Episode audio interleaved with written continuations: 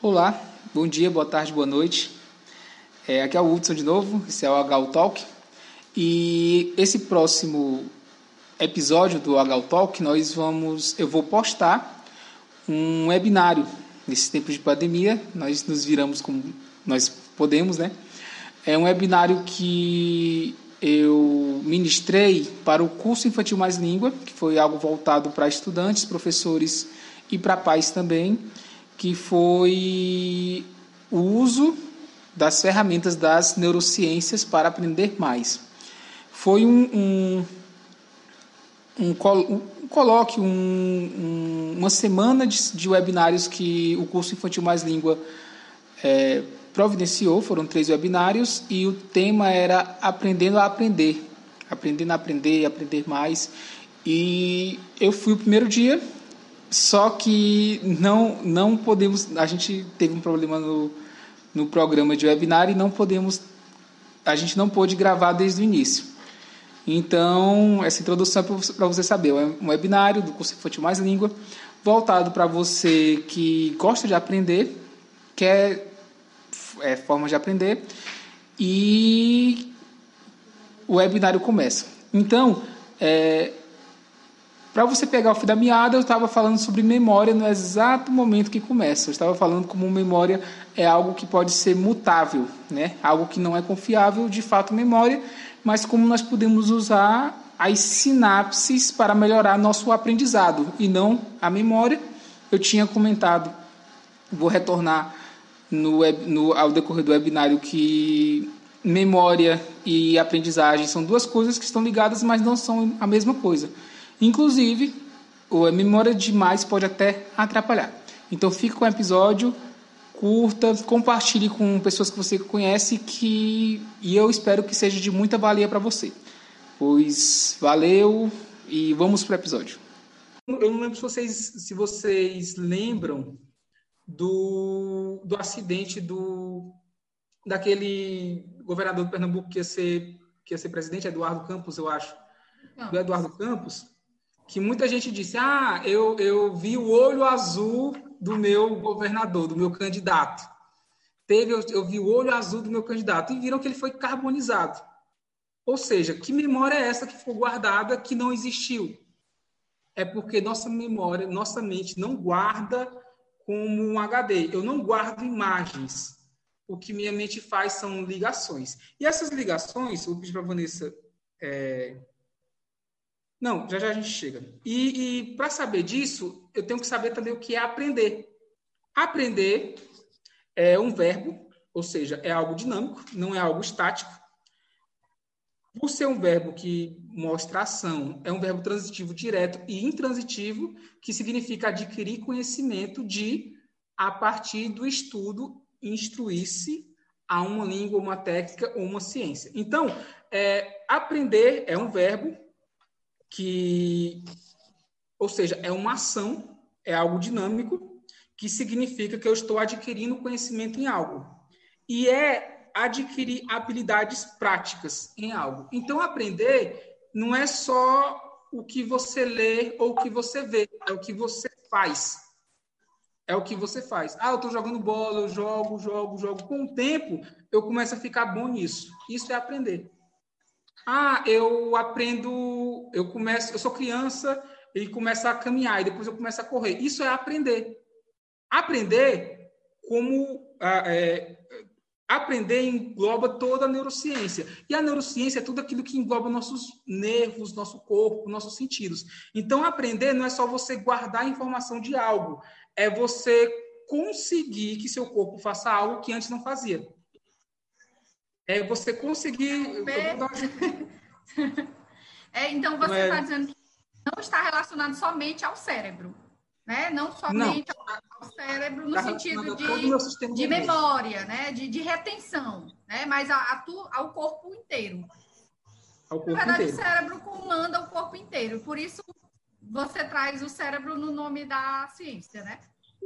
Isso, da, da, neurociência. Na verdade, o que a gente traz na, no nome da ciência são os, os, os nervos, né? Da neurociência, os neurônios, mas também os nervos.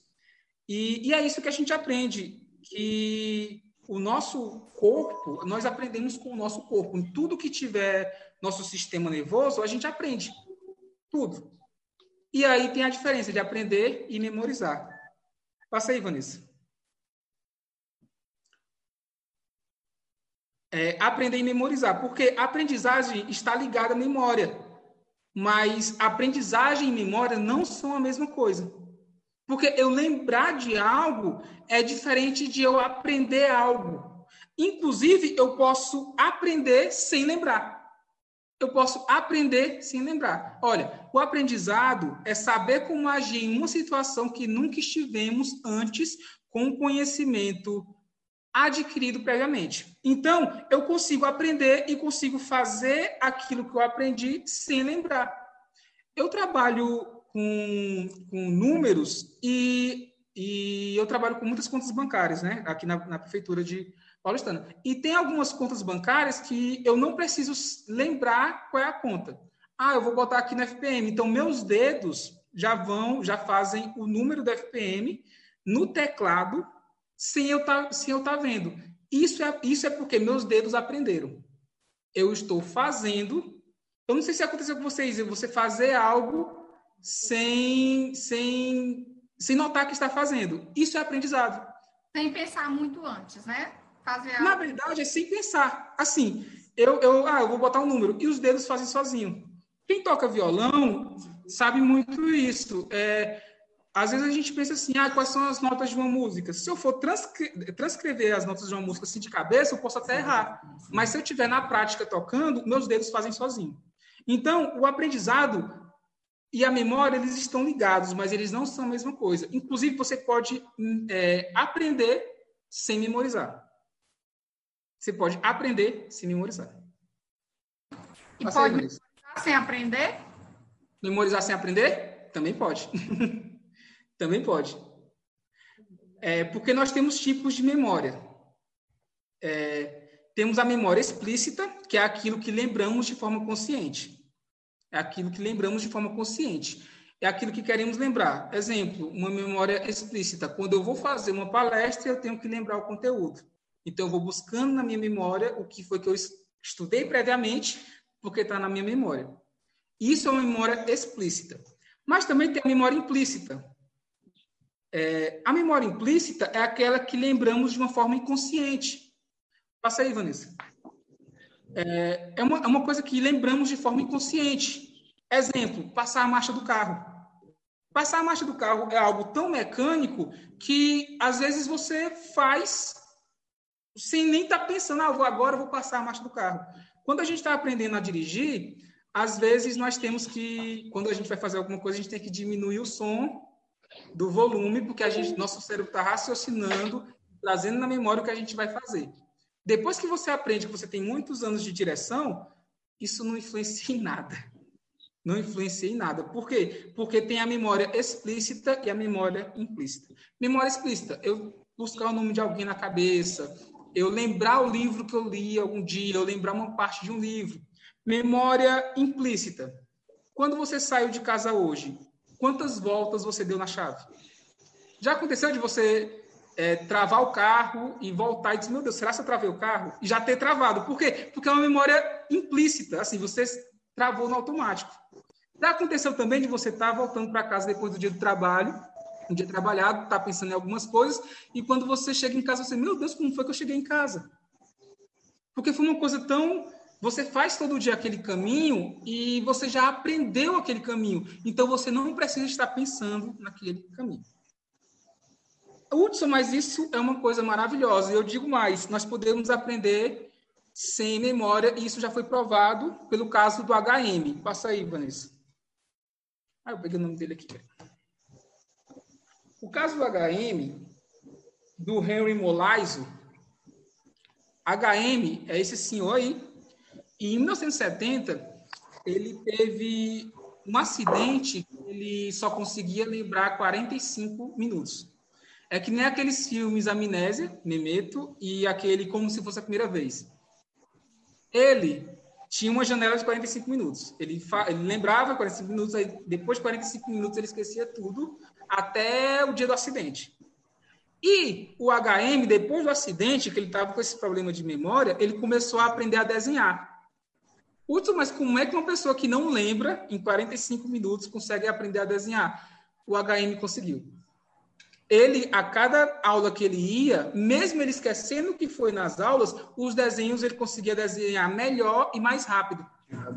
Ele conseguia desenhar melhor e mais rápido, mesmo não lembrando das aulas. Isso mostra que nosso aprendizado não é ligado à nossa memória. Eles têm correlação. Claro, você lembrar ajuda, mas não é ligado somente à nossa memória explícita. Nossa memória implícita tem muito, tem muito a nos mostrar isso, tem muito a nos mostrar. E eu digo mais, memória demais pode até ser um problema. Passa aí, Vanessa.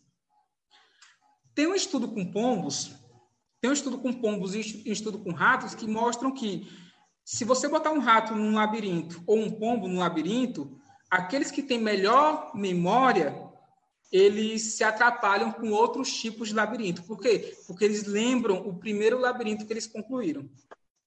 Então, quando você é, começa a usar muito a memória de coisas passadas, isso atrapalha a sua aprendizagem. Por quê? Ah, é, eu lembro que eu resolvi essa questão assim. Eu vou fazer uma questão de prova. Aí tem lá. É, quem foi o descobridor do Brasil? Aí tem as, as, as questões. Aí eu aprendo desse jeito. Mas aí eu faço outra prova que, que aparece um quem não foi o descobridor do Brasil. Como eu tinha memorizado o quem foi o descobridor do Brasil, eu já não sei o que fazer com, com essa mudança. Então, memória demais pode ser um problema.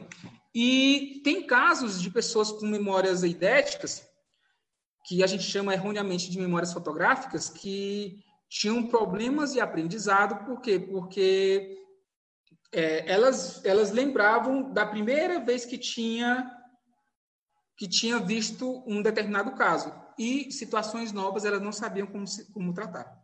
Então, quando aprendemos como é feita uma coisa em uma determinada situação, mas qualquer mudança nos imobiliza. Isso é quando a memória demais é um problema. Eu aprendi a fazer, não só sei fazer. Vocês sabem aquele do Chaves que diz assim: Chaves, eu tenho três maçãs e te dou uma. Tu ficou com quantas? Aí ele diz, ah, eu sabia isso com laranjas. É bem assim. Se eu tenho memória demais, eu, eu, eu fixo numa determinada situação. Por isso que o aprendizado é algo, tem que ser algo como, como a descrição do, do dicionário diz que é um verbo, tem que ser algo dinâmico. Por quê? Porque enquanto eu me prender num conceito e ficar somente naquele conceito e não saber que tem várias situações que eu tenho que explorar para aprender de fato, eu não, essa, essa, essa, essa informação não entra de fato.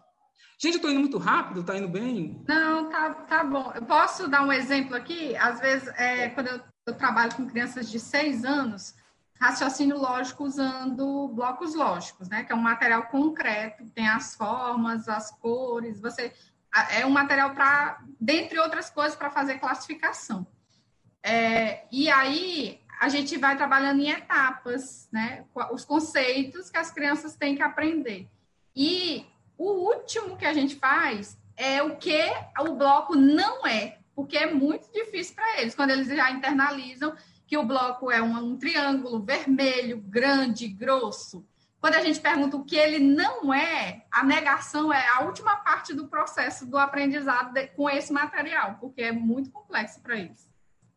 E, e, é isso que faz aprender, porque ah, eu aprendi de um jeito. E se aquele jeito não, não é aquele jeito, como é que faz? E aí, quando eu pego, como tu está falando, a negativa daquilo, eu vou lembrar. Ah, e, é, eu não aprendi mais como a professora falou, eu aprendi como uma coisa é. E é isso em, em muitos estágios da nossa vida. Nós, infelizmente, nós somos ensinados a memorizar nós somos ensinados a memorizar, nós somos ensinados a memorizar tabuada, nós somos ensinados a memorizar. No nosso tempo, não sei como é que está hoje em dia. Mas isso prejudica, por quê? Porque você perde. Fala, Paulo. Ah, é porque eu, você falando aí, eu, eu e a Vanessa, nós estamos fazendo um, um curso do Murilo Gun, né? Sobre reaprendizagem. reaprendizagem criativa. Exatamente. E aí ele fala uma das coisas muito difíceis de nós já somos adultos. A Vanessa está trabalhando com crianças, as crianças têm muito a aprender. Claro que nós também, mas eu digo assim, a gente já Nós já aprendemos muitas coisas e essas coisas já estão consolidadas na cabeça da gente. Um jeito de fazer, uma verdade que a gente tem como verdade absoluta, um conceito, ou seja, ao longo da vida a gente vai acumulando informações e essas informações elas vão se sedimentando na cabeça da gente e vão ficando igual uma rocha sedimentar. Elas endurecem e passam a ser o que a gente conhece. E ele diz assim, é, que para o futuro, para o futuro, quando ele trata lá das habilidades do futuro, o que é que as pessoas, para o futuro, o que é que elas têm que ter? E o engraçado é porque toda essa situação que nós estamos vivendo, ela está lançando a gente no futuro. A gente está pensando no futuro mais do que nunca agora. Pensando como é que as coisas vão ser, quando é que isso vai acabar, e, e se eu vou, vai tudo voltar ao normal, e o pessoal fala que vai ter um novo normal. Ou seja, a gente está pensando mais do que nunca. E aí ele fala lá, olha, nessa, nesse, nesse comentário que ele faz sobre as habilidades do futuro. É, uma das coisas mais difíceis que tem é você desaprender uma coisa que você já tem consolidada na sua cabeça. Ou seja, é você olhar para uma coisa que você já, já, já tem na sua cabeça, tratar ela pela negação, entendeu? Não, e eu, eu conheço isso como verdade. O que é que não seria a verdade? O que é que seria o oposto disso? Que outra visão eu teria sobre isso que eu já sei, que já está consolidado em mim, entendeu? Ele fala que o esquecimento sofre preconceito. A gente é sempre ensinado a lembrar, não é ensinado a esquecer. E quando a gente não esquece, as, o que, aquilo que a gente aprendeu passa, como o Paulo disse, passa a se encaixar no nosso cérebro e não querer mais sair dali. Porque a, a gente tende a não querer mudar mais do que a gente aprendeu. Por isso que a memória, por isso assim, que eu falei que a memória é um problema. Memória demais é um problema, quando a gente não quer esquecer o que a gente já aprendeu. Ainda e... bem que eu tenho pouca memória. E... Isso, isso, isso é verdade. Também nessa parte de, de novas habilidades, é a habilidade de aprender uma coisa nova. Porque a gente está numa, numa, situação agora que está todo mundo, querendo ou não, verdade, tendo que usar a tecnologia que a gente tem. E pois aí, é, na verdade. Tiver... Vai falar. No, a, a, gente estava comentando no começo da aula que, na verdade, está todo mundo tendo que aprender um monte de coisa nova agora. Está todo mundo tendo que aprender para poder se virar, para poder trabalhar, para poder dar aula, para poder assistir aula. Então, tá, para poder se ver, né? a, gente só, a gente só vê os parentes agora através de telefone, de live e tal.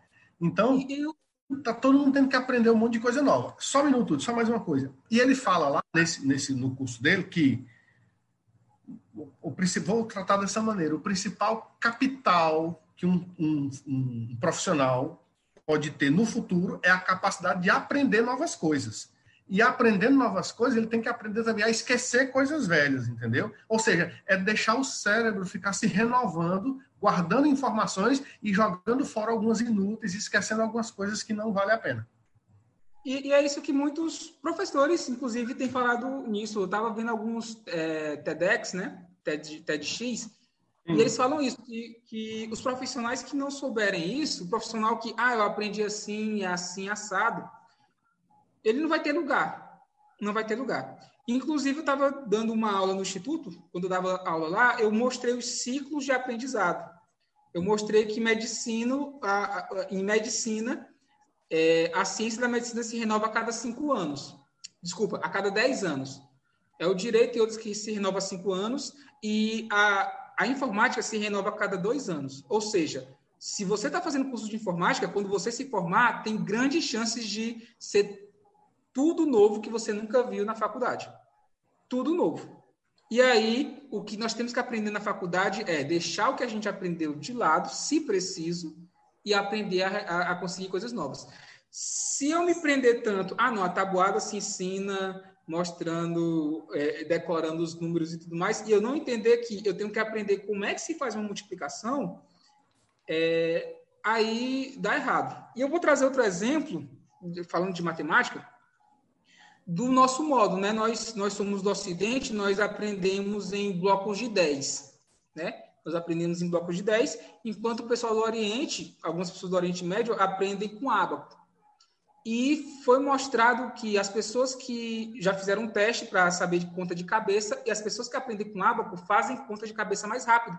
O porquê? Porque na cabeça deles eles formam um ábaco mental e fica passando as continhas. Enquanto nós nós nós só fazemos por, por blocos de 10. Por quê? Porque nós temos 10 dedos e é por bloco de 10. Tinha até uma, um joguinho que eu ia fazer, mas eu não vou fazer não, porque eu esqueci de anotar aqui pode dar errado. Você esqueceu, né? Anotar, mas esquecer é bom. É, daí nós vamos para a outra parte, que é a neurociência como uma aprendizagem. Beleza. Nós já vimos que, que memória, é, memória e aprendizagem não é a mesma coisa. Eu posso decorar um monte de coisa, mas não aprender nada. Eu posso. Ah, eu, eu decorei um monte de música do meu violão, mas eu não aprendi a tocar.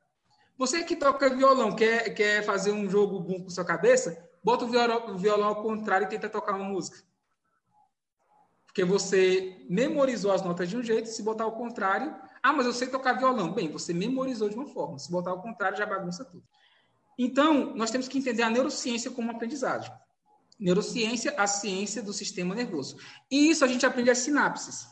Já, já foi passado nessas para sinapses, que as sinapses são. Nossa mente não é um HD que, que pega, os, o, pega vídeo, baixa filme, fica, fica aquela informação guardada. Nós usamos sinapses. O que são, é, o que são isso?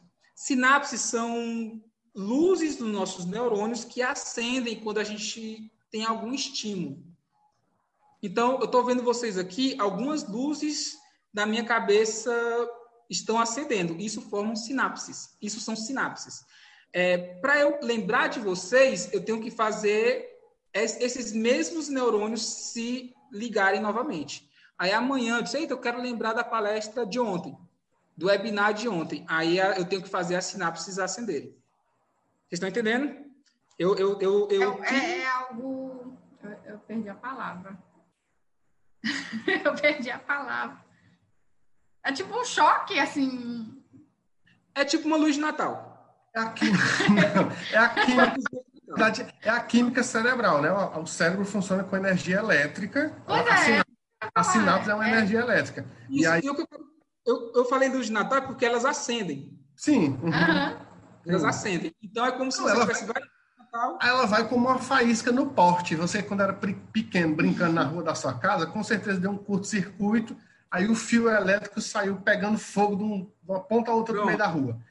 Ali, ali e, a sinapse assim... é, um, é, uma faísca que vai, faísca que vai pelo neurônio. Não, não brincou na rua, não. Lembra do. do pensa no, no, na luzinha de Natal. Você tem várias luzes de Natal. Então, para você lembrar de uma coisa, tem que acender, vamos supor que duas de cada vez. Ah, para eu lembrar dessa palestra, acende a primeira e a última. Ah, para eu lembrar de uma palestra de outra, acende a primeira e a do meio. Então, cada vez eu tenho que, que, que acender as sinapses certas.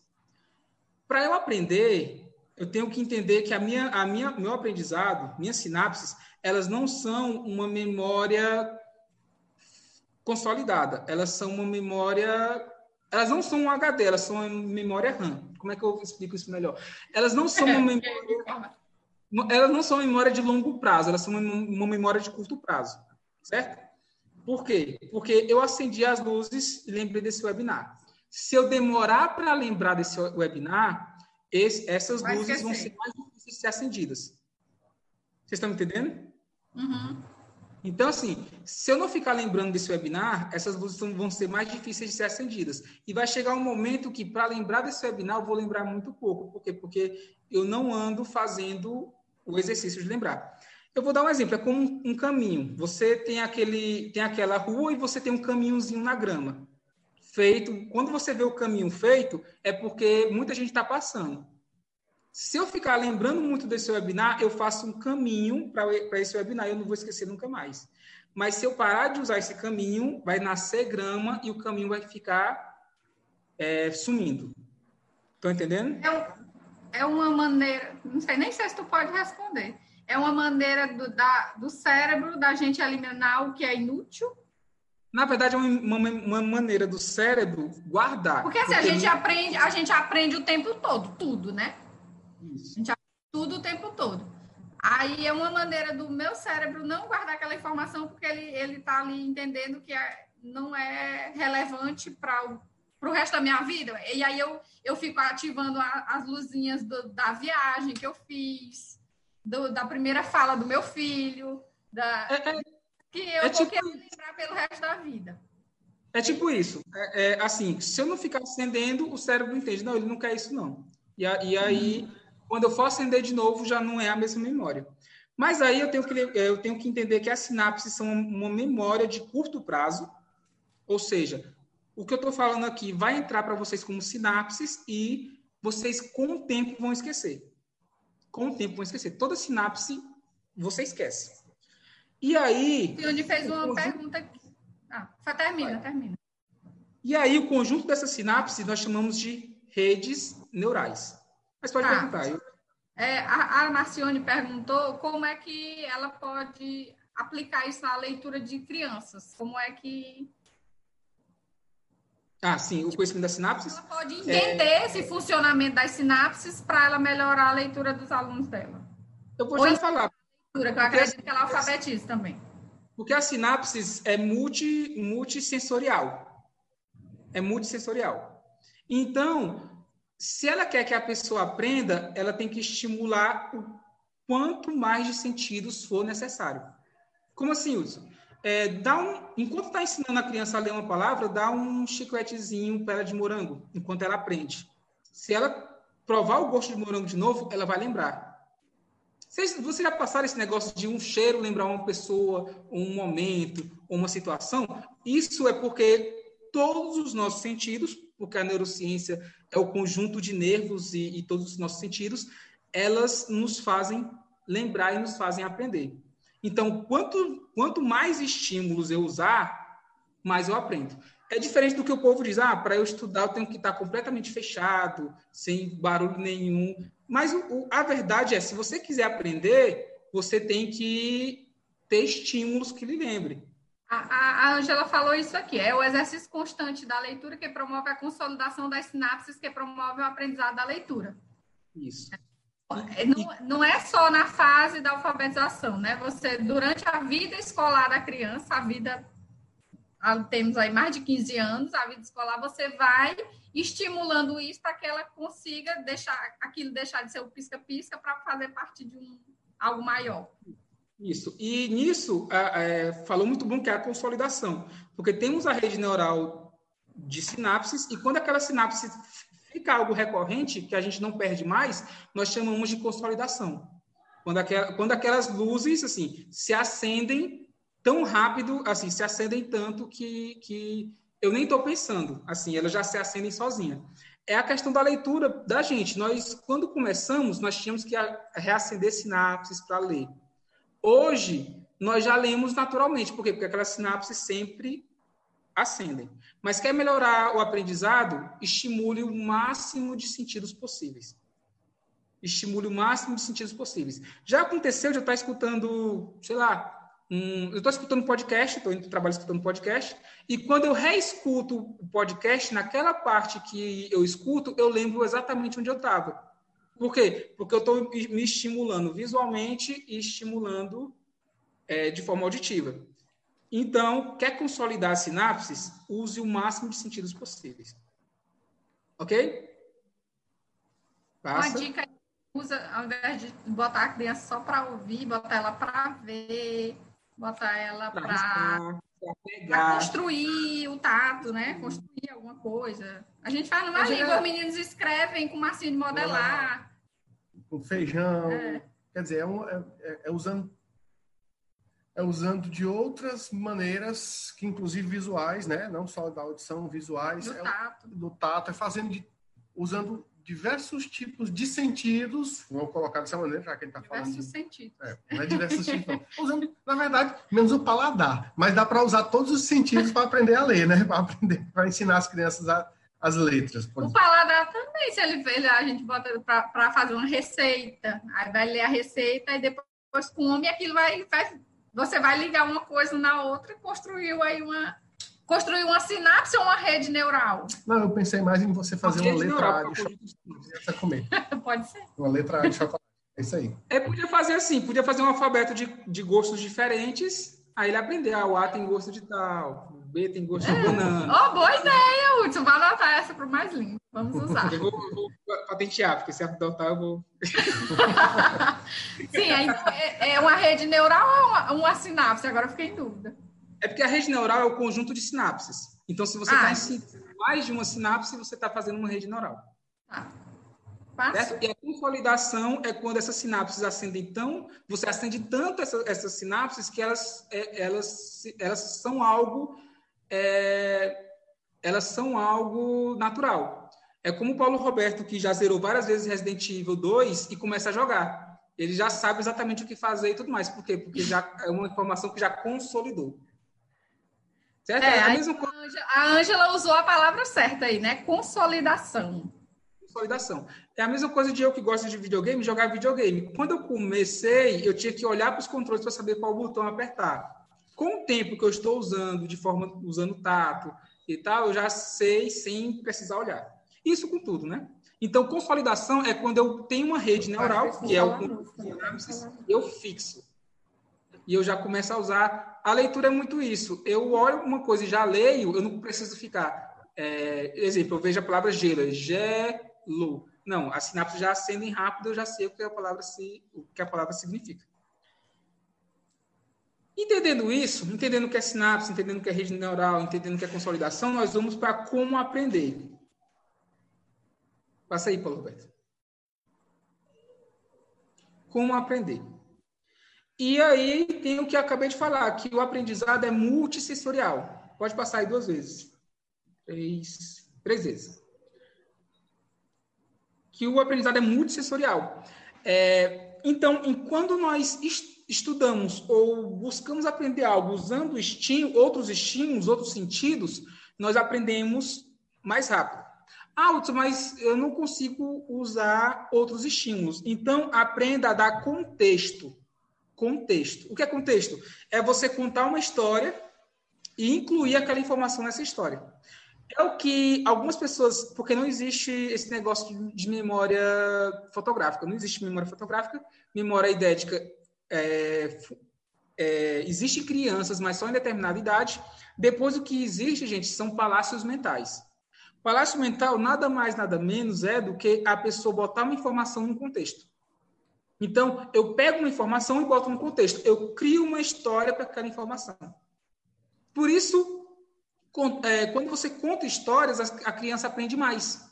A criança, a criança aprende mais. Quando eu era, quando eu tinha meus 10 anos, meus 8 para 10 anos, eu sabia o nome de todos os Pokémons. Por quê? Porque tinha uma historinha e eu incluía eles dentro.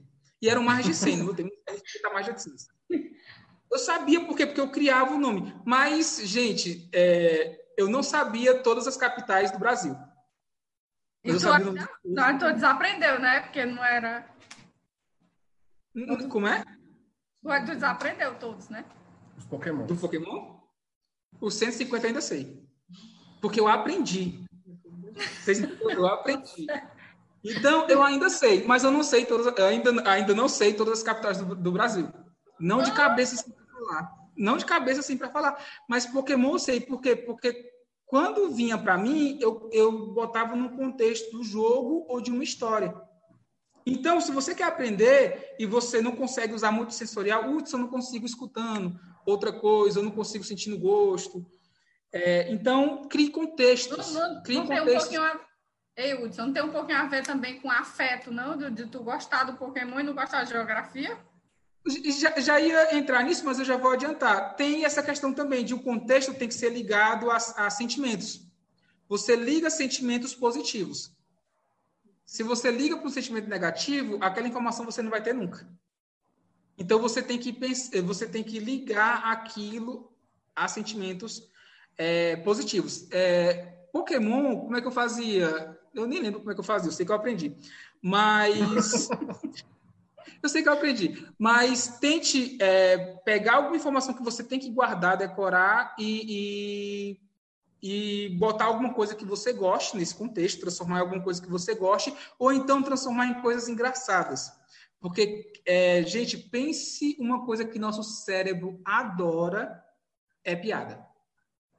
Pense, eu lembro que quando eu dava aula no instituto, eu falava algumas piadas, e aí os meus alunos lembravam exatamente da piada que eu contei, mas não lembravam do conteúdo. Então eu tinha que incluir o conteúdo na piada para dar certo. Por quê? Porque nós gostamos, aquilo que nos faz rir, nós guardamos. A gente pode guardar um show todo de comédia. Assim, eu estou pensando, eu, eu estou pensando aqui no seguinte: na verdade, o cérebro gosta de coisas agradáveis. Né? Gosta de coisas agradáveis. Então, é por isso que, por exemplo, na fase, nas fases iniciais, alfabetização, consolidação da alfabetização, a gente trabalha tanto contando história, porque ouvir história é agradável. Se for um que tem um final engraçado, melhor ainda. Mas você captura a atenção das crianças contando uma história porque o cérebro dela gosta, e o nosso também, né? De todo mundo gosta de coisas agradáveis. Gosta de sentir medo também, as crianças gostam. Mas é porque é uma coisa agradável, sentir medo é uma coisa agradável. Depende oh, também do medo, né? Tem umas perguntas aqui da Marcione e da, da Marcione que eu vou deixar para o final, porque eu acho que elas requerem uma discussão maior. É, a Angela falou que você é da época dela, gosta das mesmas coisas. Natália, que quando ela era jovem, fez um curso de memorização e a dica era exatamente imaginar e visualizar os números ou o que ela gostaria de memorizar. Pois é, isso.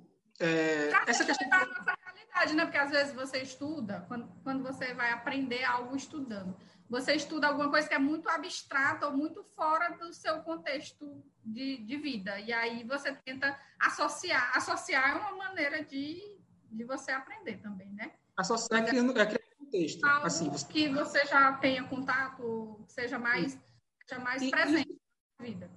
Isso é criar um contexto, assim, você traz para o seu contexto. Ah, isso aqui é que nem aquilo que já é baseado em mim, na minha vida. E isso acontece, agora eu vou pegar a fala do Paulo, que ele diz que quando é algo agradável, a gente aprende. Isso acontece, o, o Daniel Kalman, no maravilhoso livro Rápido e Devagar, Duas Formas de Pensar, ele é, ele é Nobel de Economia, mas ele é psicólogo Nobel de Economia, ele, ele mostra no livro que nós temos dois, é, é, duas mentes. Nós temos a mente rápida e a mente devagar. A mente rápida é aquela que são nossos impulsos e nos ensina e é aquilo que nós fazemos na primeira fase, é nosso nosso eu das cavernas, nosso eu das cavernas, é o que é o nosso primeiro impulso. E nossa mente devagar é a nossa mente lógica que aprende, só que ela é preguiçosa. Enquanto a mente rápida, aquilo que eu quero fazer, aquilo que eu gosto, é rápida, é, a mente devagar é preguiçosa. Então, o que é que eu tenho que fazer para aprender? Dar pequenos. A cada coisa que eu aprendo, eu me dou é, conquistas, eu me dou pequenos troféus, eu me dou pequenas coisas boas que eu me sinto bem. É por isso que, um, que uma criança... Né? Como? Recompensas. Isso, isso, é a palavra é essa, recompensas. É por isso que as crianças adoram videogames, porque se ela passar por uma fase difícil, ela tem a recompensa de ter passado de fase, mas ela odeia estudar. Porque estudar tem aquele negócio, é difícil, é cansativo. Mas se Deixa você. Por blocos, fala, Paulo. Não, só contar um, um testemunho de vida aqui. É, que você está falando. É, quando eu estava quando eu tava, quando eu tava tendo que estudar muito o estrada e tal, essa coisa, enfim, eu estava lendo aqui no computador, né? Lendo um PDF no computador. Às vezes era um artigo, às vezes era um livro. E aí eu tinha dia que eu não estava assim, ah, não quero saber desse negócio hoje. Mas como eu tinha que fazer, o que é que eu, o que é que eu olhava? Eu descia as páginas aqui do PDF, aí eu via que tinha um tópico lá na frente. Aí eu dizia assim, se eu ler até esse tópico, eu jogo uma partida de Free Cell. eu lia, aí terminava, eu ia jogar uma partida de freestyle. Aí eu ganhava, porque no freestyle eu sou muito bom, desculpa. Eu ganhava, aí depois que eu ganhava, aí eu marcava outro, eu fazia outro acordo comigo mesmo e, e lia mais um tópico, entendeu? Então, tipo assim, uma gamificação, é, né? Era, me dava recompensa. A recompensa que eu queria na hora era jogar uma partida de freestyle. Aí então eu, eu ficava botando como meta um tópico do texto, entendeu? E isso explica, gente, porque é que a gente não gosta de estudar história mas tem crianças aí é, aprendendo muita história com Assassin's Creed, que é um jogo de videogame. Por quê? Porque ela ganha recompensa. Ah, eu vou, vou cumprir essa parte da história, mas lá no final vou passar de fase. E aí eu estou aprendendo. Tem uns livros que eu gosto muito, que é do Rick Riordan, que é o Percy Jackson, que são 12 livros que fala de, de mitologia grega. Assim, tem as modificações para ficar palatável para jovens, mas é muito fácil você aprender, porque, porque é, é, algo que é dividido em capítulos curtos, você lê, você aprende e você termina o capítulo. E é a sua recompensa. É, então, aprender, você tem que entender que tem essa gamificação. É, eu tenho que entender que aprender, eu tenho que buscar emoções também para trazer para esse contexto. Enquanto eu trago emoções para o contexto, enquanto aprender for uma coisa boa, ou me aprender, ou aprender me trazer alguma, me trouxer alguma coisa boa, é, eu, vou, eu vou querer aprender mais. Eu vou querer aprender mais. Quando eu fui aprender violão, eu pensei, eita, se eu aprender violão, tocar música tal, eu vou pegar um monte de menina. Aprendi, cara. Aprendi, hoje, por quê? Porque adolescente namorar é a melhor, é a melhor recompensa que você pode ter. Então, é, enquanto tiver recompensas, você tocar a música que você gosta, você é, a criança vai aprender. Filho, você está dizendo aqui que quando o professor termina as atividades, deixa as crianças desenharem ou usar massinha de modelar a recompensa.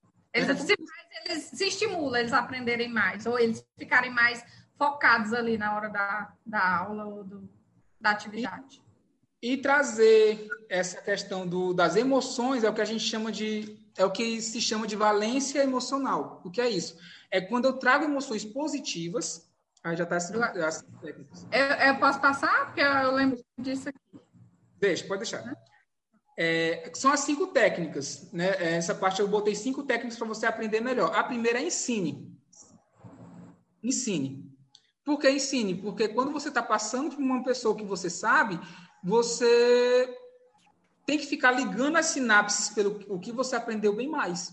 E você tem que, que trazer. Mas o que eu ia falar era que você tem que atrelar as emoções positivas para o que você está estudando. Atrelar emoções ao que você estuda, ao seu contexto, a gente chama de valência emocional.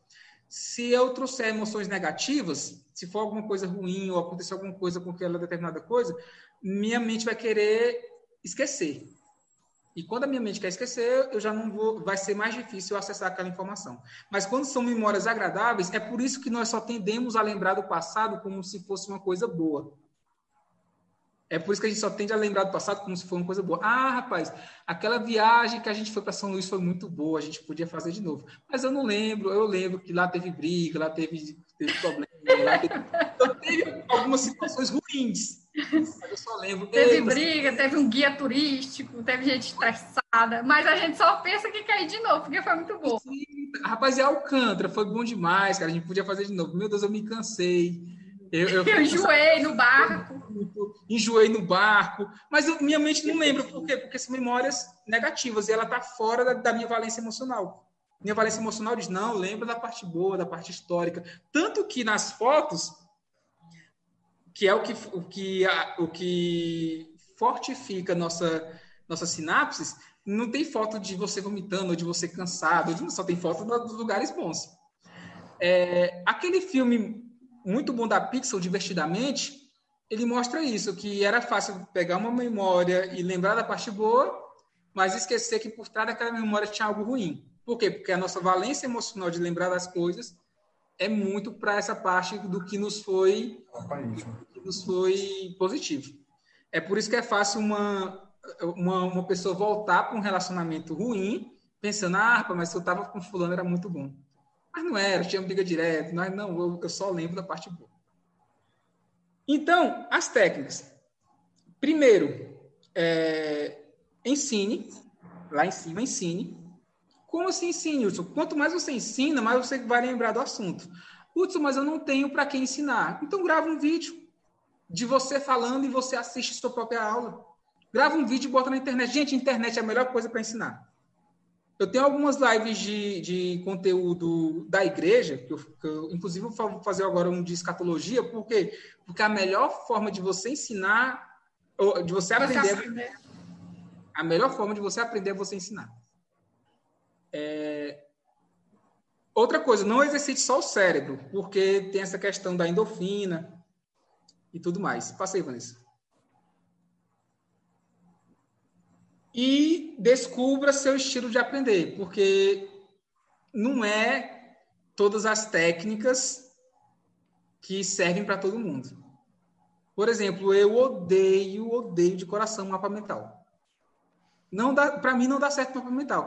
Eu lembro quando eu, eu, eu, eu, fiz um curso de ah, aprenda a passar em concurso, mapa mental é a última, não sei o que, não sei o que, e eu fui fazer, e eu odeio mapa mental, porque, caramba, eu tenho que aprender a fazer um mapazinho das coisas que eu tenho que lembrar. Não, é, com licença, eu, eu, não, eu não gosto, é porque eu não consigo, quando eu estou lendo alguma coisa, eu não consigo determinar o que é, que é importante. Para mim, tudo é importante. Porque o mapa mental pressupõe. Oh, Natália, o, o mapa mental pressupõe que você está lendo uma coisa e isso é importante. Aí você vai começar a montar no, no organograma. É igual a gente que usa marca-texto e marca o livro todo. É, exatamente. eu, eu, podia, eu podia pegar um balde de tinta e Aí, eu, eu geralmente uso várias cores mas geralmente o padrão é sempre o mesmo. O início de, de parágrafo é o mais importante, aí o intermediário é de outra coisa, aí os parágrafos vêm pintados do mesmo jeito. Então, porque... eu, não, eu não estudo, eu não estudo fazendo mapa mental, porque para mim é inútil, porque tudo é importante no texto, entendeu? Então, assim, até. É porque, na verdade, eu acho que o mapa mental ajuda a memorizar. A me... Sabe, Ajuda mas não ajuda a aprender, porque eu, eu acho que para você fazer um mapa mental, se você não tiver com o livro na mão, vendo o que é, que é o conteúdo, não faz o um mapa mental, se você não tiver aprendido antes. Eu, agora, agora de sábado, eu postei um mapa mental no Instagram do Mais Língua sobre substantivo, que os alunos vão fazer prova sobre substantivo. Mas eu sei isso, eu aprendi isso. É uma então, coisa que você já sabe. Então, não fez. precisei estar com o livro ali para fazer. Os meus alunos que não aprenderam isso, tem que aprender para poder fazer, ou então eles vão fazer com o livro na mão. Ou eles vão só memorizar. É, sabe o que funciona assim também? É, o, é você anotar enquanto está assistindo a aula, você fazer suas Isso eu gosto. Isso eu Isso gosto. eu faço. Aí eu faço assim, ah, eu vou anotar para eu ler depois. Eu, aí eu, eu consolido a informação e nunca mais leio. Aqui sou eu assistindo aula, eu vou riscando, usando um monte de negócio. Ó. Pois aqui eu... esse, esse, esse, para mim, isso era mapa mental. Assim, é o risco, eu faço tal. Mas aí, mas aí tem que fazer um. Nossa, eu lembro que o professor que, que me deu isso aí tinha que fazer tudo um. tinha que aprender a fazer um mapa mental. Disse, meu querido, já tá ruim de aprender o conteúdo, quanto mais aprender a fazer um mapa mental. tá, tá, tá difícil. Mas aí você tem que descobrir seu estilo. Eu adoro estímulos auditivos. Adoro, por quê? Porque eu posso fazer qualquer coisa e eu estar tá lembrando. Inclusive, eu gosto muito de escutar um conteúdo lavando a louça, porque toda vez que eu tenho que lavar a louça, eu lembro do conteúdo. Ah, eu estava lavando louça ontem, eu lembrei, eu estava escutando sobre isso, isso isso. Porque como a gente falou, é, o ensino é multissensorial. Multissensorial. Assim, não é só escutando, não só vendo, mas é fazendo tudo. Assim, sentindo gosto, pegando, escrevendo tudo mais. Ó, a Kelly disse que o mapa mental ajuda a acionar uma memória que já foi retida, mas não aprender. É isso que eu acho é. também, Kelly. Então é para quem já sabe. Então é, é como se é para quem já sabe. Você antes aprende, você aprende como um conteúdo de língua portuguesa, ou vendo uma videoaula, ou assistindo uma aula, ou lendo. Ou indo mais língua. Ou indo mais língua, ou lendo. Mas mas não vai aprender o conteúdo com o mapa mental. Ele vai lhe ajudar a retomar. A recuperar. É recuperar. Recuperar, é isso aí. Inclusive, outra coisa, é, para eu fazer um mapa mental, eu não gosto, mas se eu ver alguém fazendo um mapa mental, eu acho que me ajuda bem mais. Eu não, não. não. não. Eu vendo, eu vendo alguém contando uma história melhor. Por isso que eu, que eu, também gosto muito de podcasts, que eles contam uma história e dentro da história eles botam a informação. Eu gosto muito disso. E o outro é elimine os ralos de atenção. Como eu falei que nós temos duas mentes, a mente rápida e a devagar, a rápida é aquela que nos atrapalha, a nossa mente. É, muitos administradores chamam de mente reptiliana. Eu não gosto desse, desse, desse termo, eu uso mais a mente preguiçosa. A mente rápida é a mente preguiçosa. É aquela que, que quer que a gente viva nosso instinto. É, ela quer, assim, o que eu estou lendo, ela quer tirar minha atenção para qualquer coisa. Então, isso que tira minha atenção, nós chamamos de ralos. Por quê? Porque suga a nossa atenção.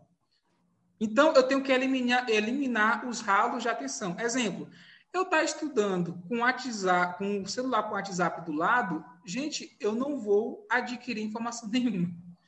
Eu eu eu eu, eu é, ensinando uma criança com uma TV ligada do lado, eu quero que ela assista TV. Por quê? Porque quando ela tem que aprender alguma coisa, tudo, tudo é mais interessante do que o que ela o que ela está lendo. E aí Inclusive, eu trago... só, só, só um adendo bem aqui, Wilson. É, é uma das dificuldades que eu percebo que as famílias estão tendo hoje em casa, é criar um ambiente ideal para a criança poder assistir as videoaulas, entendeu? Porque, porque às vezes a criança vai assistir a videoaula da escola e está na sala e tem outras pessoas conversando, ou a televisão está ligada, ou então é, o irmão menor está brincando, enfim, está fazendo. Ou seja, não se cria um ambiente ideal, silencioso, que, que, que favoreça a concentração, e aí é, a criança se distrai com o que está acontecendo ao redor. Então, assim. Aí a gente é... ouve o, o, o, pai diz, ou a mãe é, diz, a tia, mas não se concentra como minha filha. Tá oh, pois é, essa semana eu tive uma aula com uma criança que a mãe estava do lado. Aí, para a semana passada, digo, e para essa semana eu disse assim: vamos fazer um teste, deixa a criança só. E foi muito melhor. foi muito melhor, sabe por quê? Porque a mãe ficava assim dizendo preste atenção. E quando a mãe dizia preste atenção, Ele... ela tirava a atenção da criança que estava prestando atenção. Necessariamente olhando para a tela. Às vezes a criança estava olhando para baixo, mas estava prestando atenção no que estava exatamente é na é aula. É muito sensorial, aí né? quando a mãe, aí quando a mãe reclamava para ela prestar atenção, na verdade a mãe estava tirando atenção. Aí eu falei para a mãe hoje, ó, a aula foi muito melhor sem você. Deixa a criança sozinha. É, é, é como aquela mãe. Eu tinha um aluno, tá com uns três anos. Eu tinha uma aluna que ela só assistia a aula se fosse sentada em cima dos pés. Sim. Toda vez que eu dizia assim, senta direito, para ela sentar, com a postura, o bumbum encostado, as costas na, no, no encosto, ela não conseguia se concentrar. Aí eu comecei a deixar ela sentar em cima dos pés, porque era a maneira que ela tinha de se concentrar vai ver que sentindo os pés assim, ela, ela tinha, assim, afetava a memória, porque como é muito Era a maneira que ela se sentia confortável para para assistir a aula. E eu comecei a deixar porque eu percebi que ela se concentrava, eu não precisava ficar chamando ela nessa atenção o tempo todo. E outra coisa, nós temos que pegar nosso nosso estilo de aprender, que é aí o, o, tópico, por quê? Eu tenho que descobrir isso por quê? Porque o meu estilo é diferente do de vocês nós, te, nós viemos de um, de um modo de ensinar lá do, do, do, antes da Revolução Industrial, que ou na Revolução Industrial, que, que é aquele negócio de sentar, ler e tudo mais. Aí alguns pedagogos do, do início do século XXI diziam, ah, não, você tem que dar um descanso. Aí, às vezes, a pessoa demora um pouco para pegar no tranco, demora um pouco mais de uma hora para pegar no tranco, acontece, e a pessoa, ah, não, agora você tem que parar para dar uma hora de descanso. Caramba, se, se agora foi que eu comecei a absorver, por que, é que eu vou parar? Então, tem pessoas que, que, que, trabalham com ciclos menores e pessoas que trabalham com ciclos maiores. Eu, por exemplo, quando eu estou estudando um, assunto que eu adoro, gente, eu passo a tarde todinha à noite, isso acontece quando eu trabalho também. E eu não sinto fome, não sinto sede nem nada. Agora, se eu tiver que parar cada uma hora para descansar uma hora ou duas horas, eu não vou aprender. Eu não vou aprender. Eu não vou aprender. Ah, não, tem que parar para dar um descanso, para sua mente funcionar melhor. Caramba, mas minha mente está funcionando bem. Depois disso aqui, eu vou dar uma recompensa para ela, vai ser maravilhoso. Eu tenho que entender que, que, tem formas. Na verdade, deixa eu só. Você assim, tem que entender o que é melhor é, para você, deixa, né? Deixa, Como é que você deixa, consegue melhor. Eu estou vendo aqui no bate-papo que o Valdemir está aqui. Ó. Até ele fez um comentário, eu respondi bem aquele no bate-papo. O Valdemir, ele está aqui hoje assistindo, mas ele vai ser o palestrante da sexta. Né? E, e, eu converso com esse Valdemir já dois anos, dois anos e alguma coisa, e a gente conversando bastante. O Valdemir ele trabalha muito com essa coisa de ensinar, e ele vai me corrigir se eu estiver errado também, senão vou passar vergonha aqui. Mas o Valdemir trabalha com essa coisa de ensinar para o indivíduo como é que o indivíduo aprende e deve estudar. Porque isso é uma das coisas que você deve fazer sobre você mesmo, você deve se conhecer. E eu digo, aconselho isso muito para os pais. Eu digo assim, ó, observe, observe seu filho, veja se ele rende mais pela manhã ou, ou à noite. Porque se ele render mais à noite, então é, tente priorizar as atividades à noite. Se à noite o menino já está caindo em cima da mesa de sono, então traga isso para mais cedo. Para as crianças, você como pai e mãe tem que observar como é que seu filho é, e para você mesmo, já que aqui só tem adulto, né? Para você mesmo, você deve observar, tentar descobrir como é que você aprende. Porque quando é. você descobre isso, aí você começa a investir, vai por esse caminho. Não adianta ficar insistindo em mapa mental se você odeia, inclusive, falar e desenhar balãozinho de fala com mapa mental. Então não adianta ir por aí, tem que ir por outro caminho que é, que é mais fácil para você. Eu também sou desse, eu sou desse jeito. Se alguém disser assim, ó, você tem uma hora e meia para estudar, eu não vou nem me sentar. Porque eu não, uma hora e meia, uma hora e meia, não dá tempo nem eu me acalmar, me tranquilizar, tomar um chá de camomila para poder. Mas depois que me sentar, porque eu sempre fui assim, depois que eu me sentava, eu estudava seis, sete, oito. Rapaz, vou voltar de novo, bem aqui para a época do meu mestrado. Eu, eu preferia estudar de noite. Então, às vezes, eu começava a estudar 10 horas da noite e eu só parava 8 horas da manhã do outro dia. Aí eu ia dormir. Aí depois que eu dormia, eu dormia de 8 até 11 horas da manhã, acordava de novo para ir fazer a casa, ou para ir fazer a casa, para ir limpar a casa, fazer o almoço. Aí depois que eu almoçava, aí eu começava a me preparar à tarde para começar a estudar 10 horas da noite. Não, é isso mesmo. E, e esse era o teu ritmo. O meu ritmo é mais ou menos assim, mas é, o que eu quero trazer também é porque nós culpamos muita tecnologia. Porque, ah, meu filho não estuda, só quer ficar no celular. Mas tu tem que entender, é, você como professor, agora eu vou jogar os professores, tem que entender que sua aula, sua aula também tem que ser mais atraente do que o celular. E como é que eu faço isso, Hudson? Que, que o celular tem tudo que eles gostam. Beleza, mas o que você tem que fazer é entender como é que ele aprende. Eu vou dar um exemplo que eu, que eu comecei a usar com os alunos, mas acabei não, não, não que é a sala de aula invertida. O que é que era isso? Numa disciplina que eu dava aula, que era tópico de atuação profissional, ao invés de eu dar a matéria, eu lançava o tema para os meus alunos me, me ensinarem, e aí eu servia como, eu fazia algumas correções, eu servia como mediador. Por quê? Porque assim, ao invés de eu estar competindo com o celular deles, eu faço eles buscarem informação para darem a aula do jeito deles. Então, nós falamos, ah, o celular está acabando, os alunos não têm mais estudar porque tem celular e tudo mais. Só que é uma realidade, é uma realidade. Não adianta a gente querer voltar para o antigo, que o professor era o dono da, da informação, porque vai ter alunos que vai lhe corrigir. Nós somos, nós somos professores que nós, nós não somos mais o dono da informação, nós somos mediadores da informação que tem que ser passada. E o que nós temos que entender é que o aluno aprende de diversas formas. Então, se ele não quer aprender com sua aula, é, eu tenho que rever o jeito de ensinar esse aluno também. Lá na, na nossa live de quinta-feira com o professor Franklin sobre ensino remoto, né, desafios do ensino remoto, ele disse que a escola é uma escola do século XIX o professor é do século XX e o aluno é do século XXI. Século XXI, é isso mesmo. E, e, e, qualquer mudança, é engraçado que alguns professores, gente, nós vivemos num, num, num tempo onde alguns professores têm, têm dificuldade em ligar um data show. Eles têm dificuldade em ligar o data show. Por quê? Porque eles aprendem o conteúdo e pensam, ah, eu já tenho um doutorado, não preciso. Não, cara, você tem que se renovar também em coisas práticas também coisas práticas. Não aprender só conteúdo, né? Novo, não é porque você é professor que você tem que aprender só conteúdo. De novo, nós voltamos aqui para o Murilo Gun. Profissionalmente, até porque nós somos professores aqui, a maioria, estamos temos os nossos alunos. Esses alunos vão crescer e se tornar profissionais. Para o futuro, o profissional do futuro, o ideal é o que consegue aprender, o que consegue esquecer e o que consegue aprender coisas novas, entendeu? É. E, e, e, aí eu sou um professor do século XX que aprendeu a ler, aprendeu. Eu, é, eu dava aula de contabilidade também, aprendi como a contabilidade era. Eu lembro que quando eu entrei na faculdade, tinha uma demonstração que era doar, que no ano que eu entrei, ela não. Ela parou de existir. Aí eu tinha um professor que queria ensinar ela. Uma, uma, demonstração que parou de existir, foi, foi substituída pela DFC, que é o fluxo de caixa. E, e ele queria ensinar ela. A gente disse, professor, mas ela não existe mais. Aí, não, mas está na grade. Aí, não, mas não é questão de estar tá na grade ou não, é questão do que a gente vai precisar.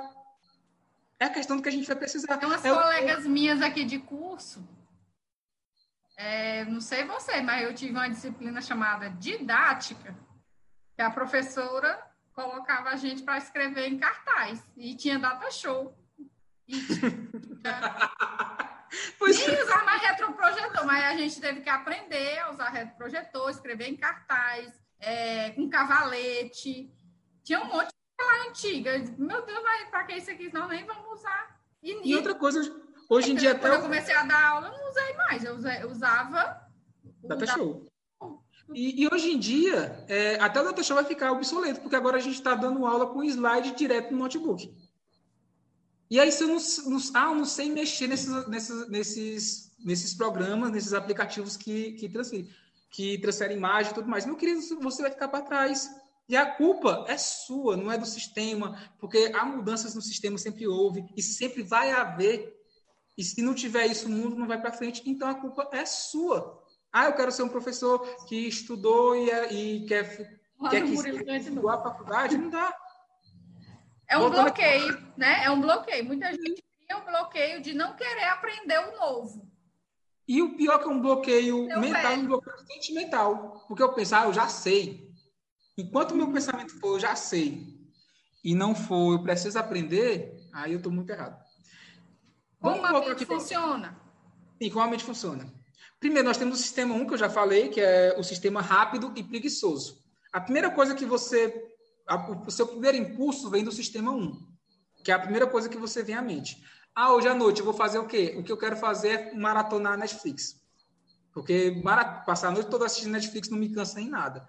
Ah, mas eu vou ler um livro. Eu vou ler um livro. Eu vou ler um livro. Ah, não, não, não dá. Dois parágrafos eu fico exausto. Ah, eu fico com sono, não sei o quê. E isso é, é ruim. É, eu estava dizendo aqui para a Ivna, quando, quando a gente descobriu que ela estava grávida, né, do Homero, é, que eu quero que o Homero me veja lendo. Por quê? Porque nós temos uma coisa chamada também células espelho, que desde criança nós, nós já exercitamos isso, foi, foi, conheci, foi descoberto em 91, desculpa, em 97, e desde criança nós, nós temos a célula espelho, nós nos espelhamos nas pessoas que nós convivemos vocês estão casados, vocês começam a adquirir trejeitos da outra pessoa, ou que você passa muito tempo. Por quê? Porque são as células de espelho do seu cérebro que faz isso. Se um filho vê um pai no WhatsApp direto, onde é que ele quer ficar? Se um filho vê um pai no, no em, em, fazendo nada no celular, usando o celular para futilidade, onde é que ele vai ficar? Agora, se um filho costuma ver o pai lendo, lendo, aprendendo, ele tende a, a querer fazer aquilo, se espelhar. No início vai ser complicado, no início vai ser difícil, mas com o tempo essas sinapses vão se consolidar. E leitura vai ser uma coisa maravilhosa. Claro que depois vem a preguiça, que eu só quero ler o que eu quero ler, né? Aí tem essas coisas. E o sistema tem um afeto, eu só quero ler o que eu quero ler. Para que a pessoa pensa logo assim, mas eu vou ler isso aqui que o professor está mandando para quê? Hum? É. é, é, a pessoa pensa isso. Eu fui ler o Rápido e Devagar e muita gente disse, ah, mas por que, é que tu vai ler na área de psicologia? Eu disse, porque eu tenho que aprender. Ah, por que, que, que eu estou lendo agora o Sapiens? Nossa, que livro maravilhoso. O Sapiens, um livro maravilhoso. Inclusive, eu já, eu já adquiri o Homo Deus também, que eu já quero ler, já quero emendar. É, por eu estou lendo porque... É, por, por, por conselho do, do professor do curso que eu estou fazendo, eu estou lendo um, ele disse para a gente ler um livro de algo que a gente tenha preconceito. Aí tu está lendo o quê? eu vou depois falar. Autoajuda. Eu tenho preconceito com autoajuda. Autoajuda? ele diz, como é que você não gosta de autoajuda se autoajuda ajuda você mesmo? é porque, é porque criou-se, né, a, a, o negócio da autoajuda ser uma coisa ruim, porque tem muito material sem qualidade. Mas aí eu pesquisei e escolhi um, eu vou até dizer para quem quiser ler depois, originais, como os inconformistas mudaram o mundo.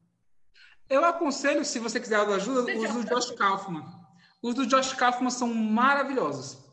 Porque o Josh Kaufman é o... Mostra o lombo aí, mostra o lombo, é bem. O, o, o Josh Kaufman é o Murilo Gun dos Estados Unidos.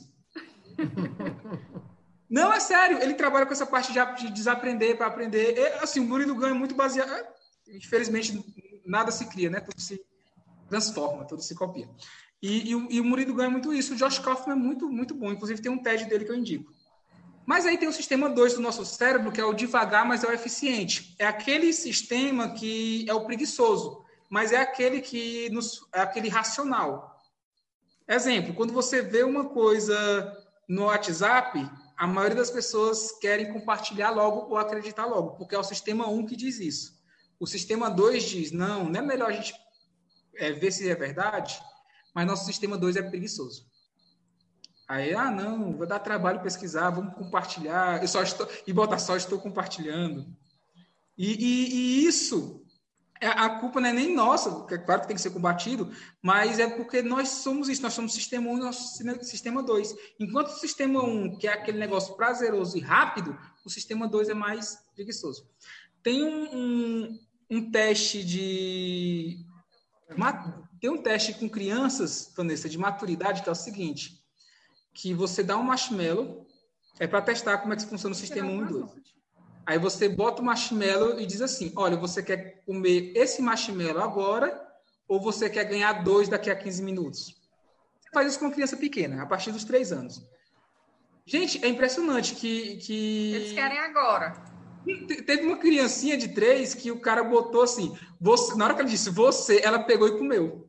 Ela não nem. Ela, eu, eu, vi, eu vi, ela não esperou nem a, a, a explicação.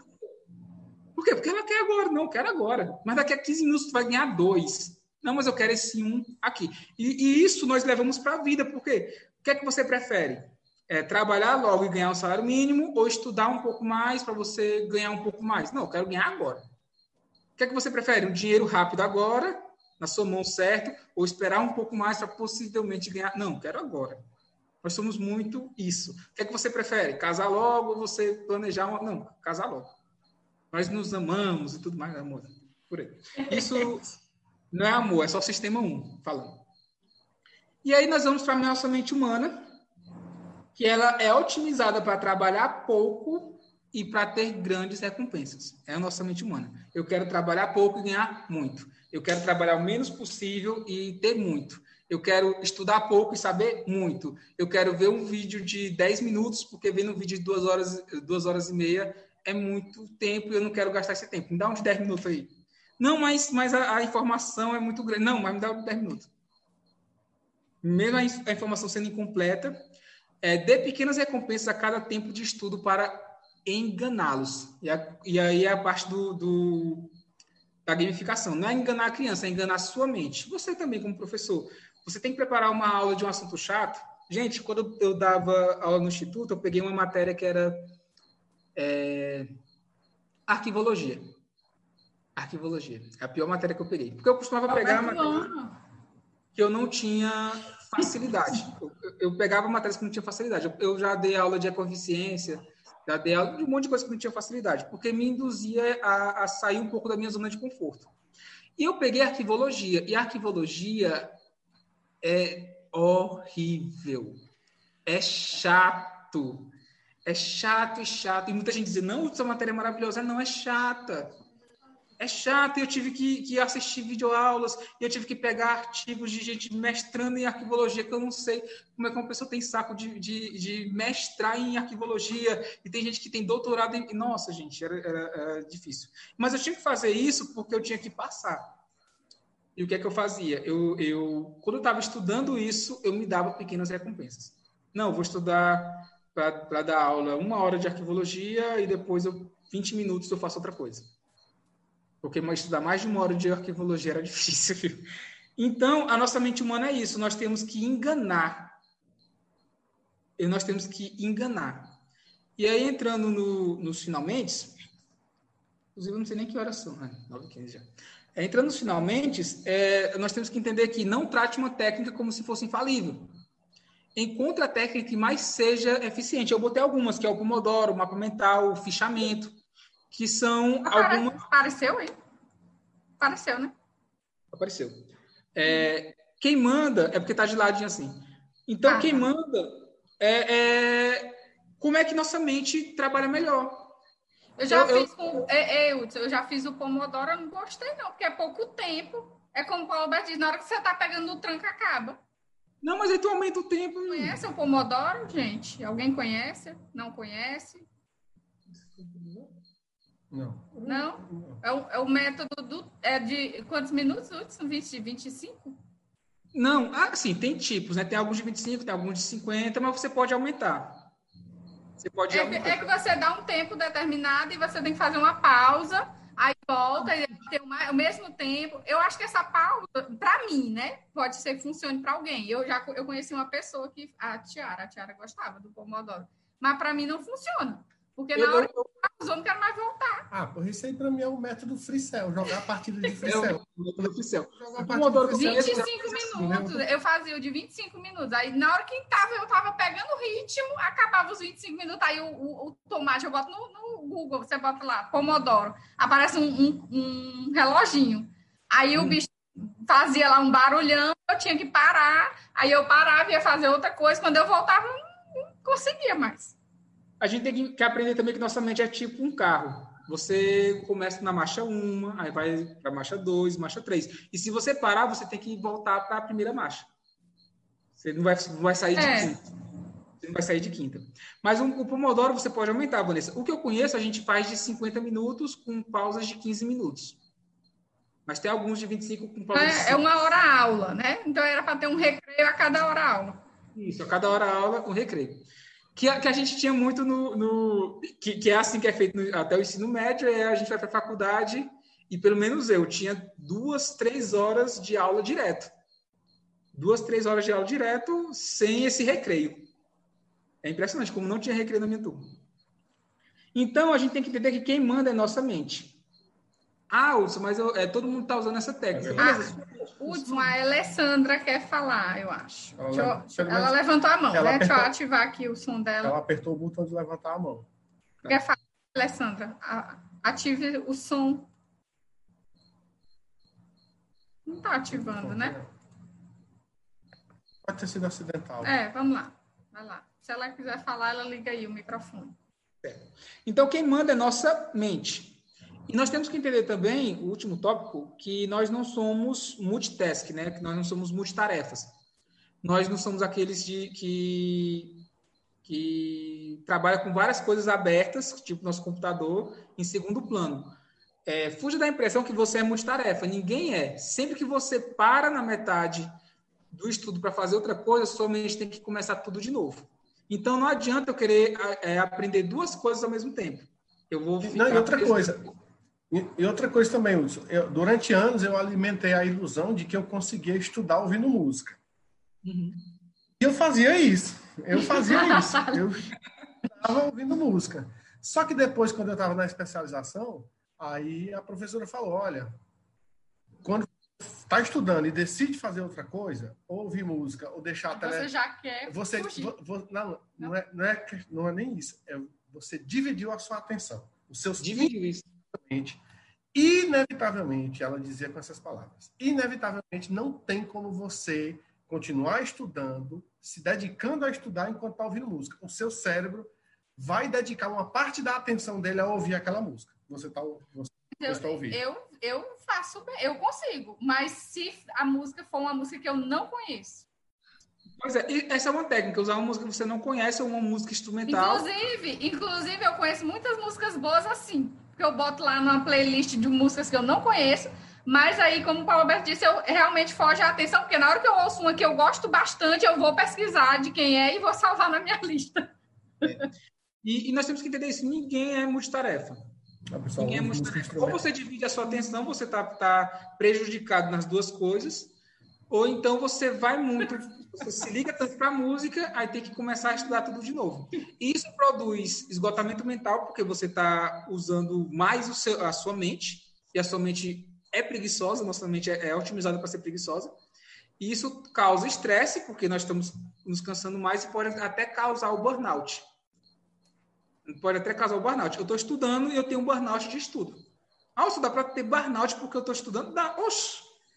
dá, dá demais. O que é, que é o burnout? Ah, sim, burnout é, é uma doença causada com o estresse prolongado. Você estresse você se estressa, você tem um esgotamento mental tão prolongado que você que acaba afetando o seu psicológico. vários tá... dias seguidos, vários dias seguidos é, trabalhando eu, eu tive um burnout em, em outubro do ano passado. Foi um mês. É tem, não tem entendi absolutamente nada, nada. Eu não consegui, porque eu faço um trabalho pedagógico, né? Eu, eu dou aulas, mas eu tenho que planejar as aulas e tenho que elaborar material didático. Isso tudo faz parte do meu trabalho.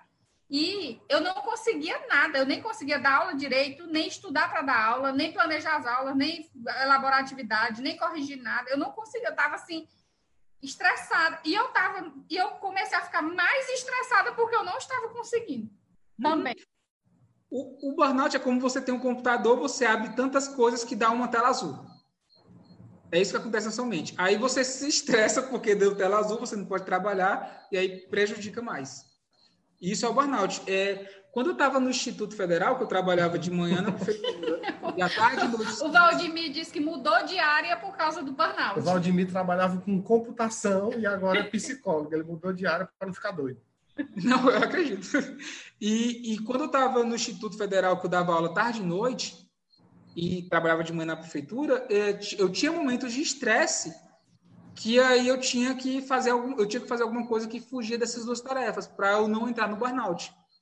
Então eu tinha que fazer alguma coisa que me relaxasse muito e muito rápido para eu não entrar no estresse. Mas não dá para fazer isso por muito tempo. Eu só fiz porque tinha tempo determinado para eu diminuir as tarefas, mas não dá para fazer isso muito tempo. E gente, burnout é reconhecido pelo pelo pelo CID, né? Pelo, pelas doenças mentais, por doenças mentais. Então, se você tiver burnout, você pode pedir para o seu patrão liberar, você pode ter uma, uma liberação por saúde. Botar um atestado. Pode botar um atestado. Tem, tem que fazer tratamento. Ouviu, ouviu Kelly? e, e, tem que fazer tratamento e tudo mais. É doença laboral isso, é uma doença laboral.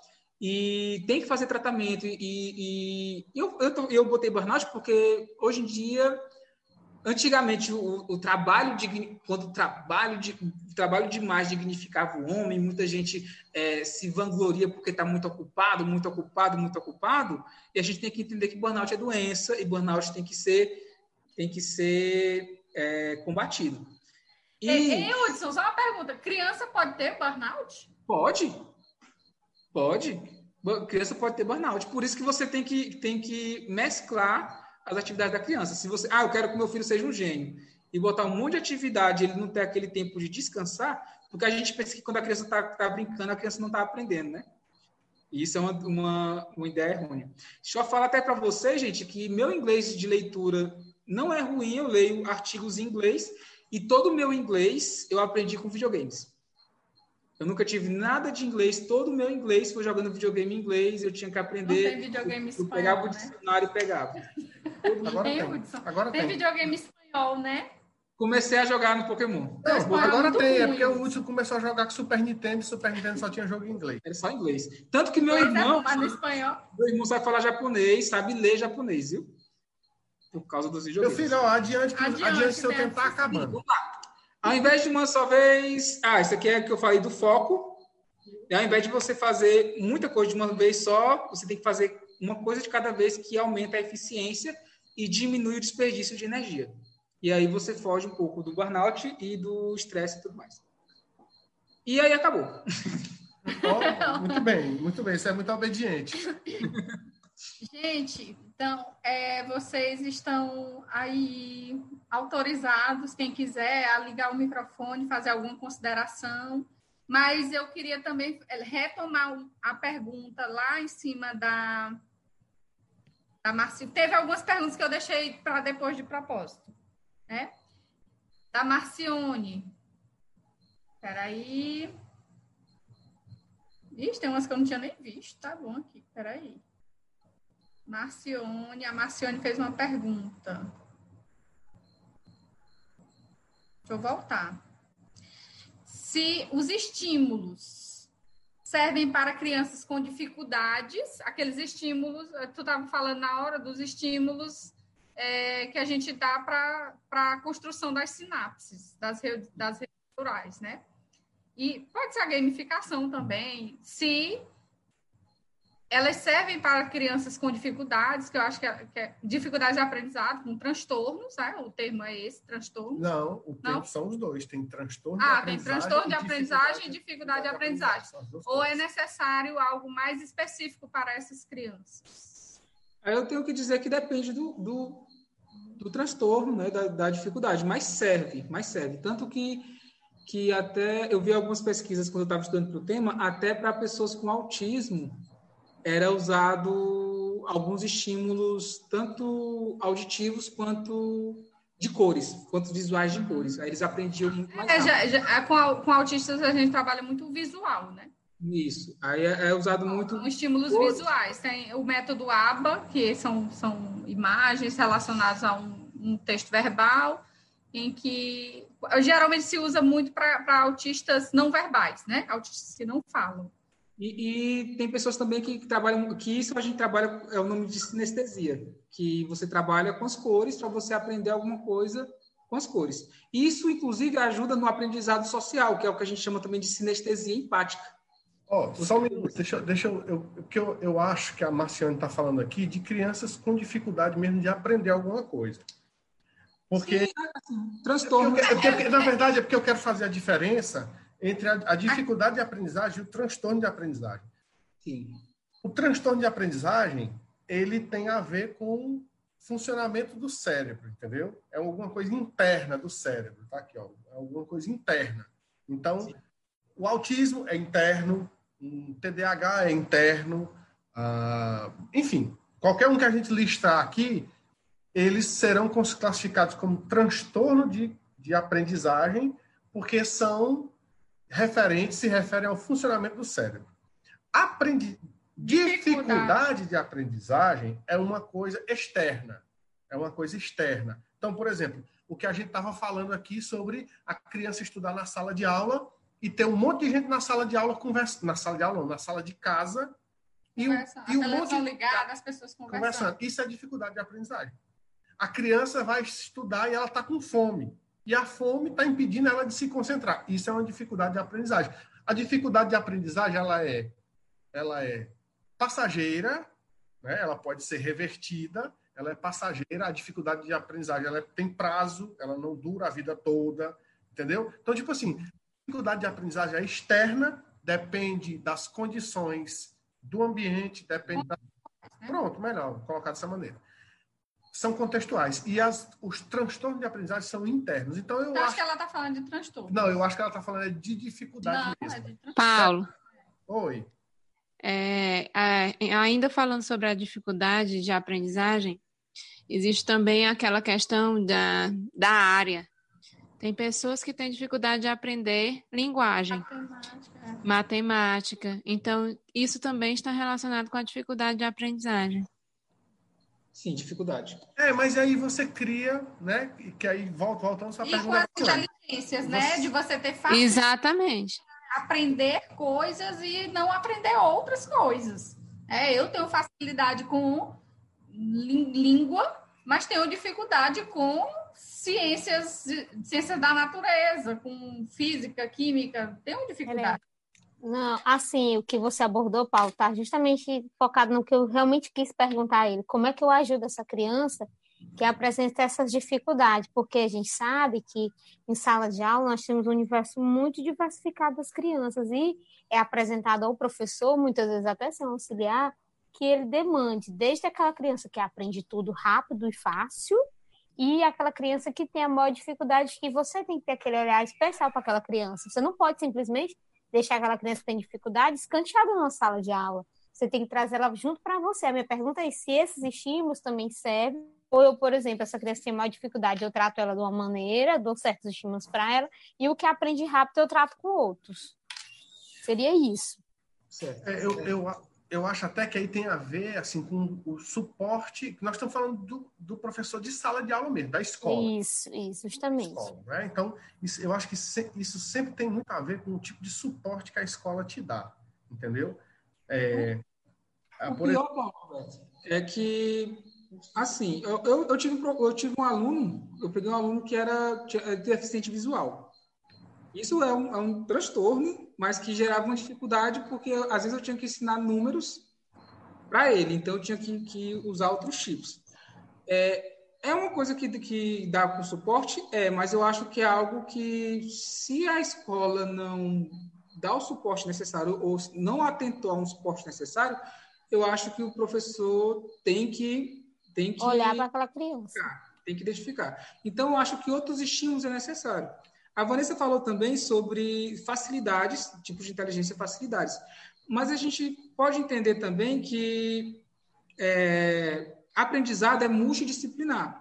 Eu posso trazer para a área linguística algumas partes da matemática, algumas partes da, da, da porcentagem. O problema é eu querer é, é, eu querer botar tudo numa caixinha só e eu querer é, ensinar matemática naquilo que está na caixinha da matemática.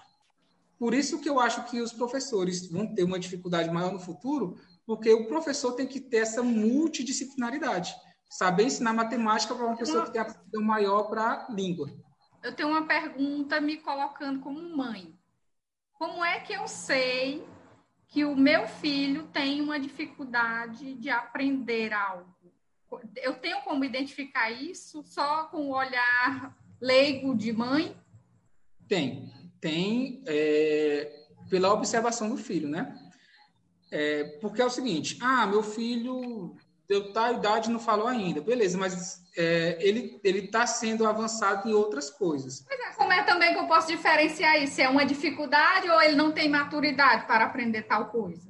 Eu, eu acho que nessa parte entra entra muito essa questão social do aprendizado, é assim, é, é observar as crianças que é, as crianças da mesma idade que ele está inserido, né? Eu tenho que ver. Ah, a criança fala muito, mas não faz isso que meu filho faz. Então, talvez a inteligência do meu filho progrediu mais nisso.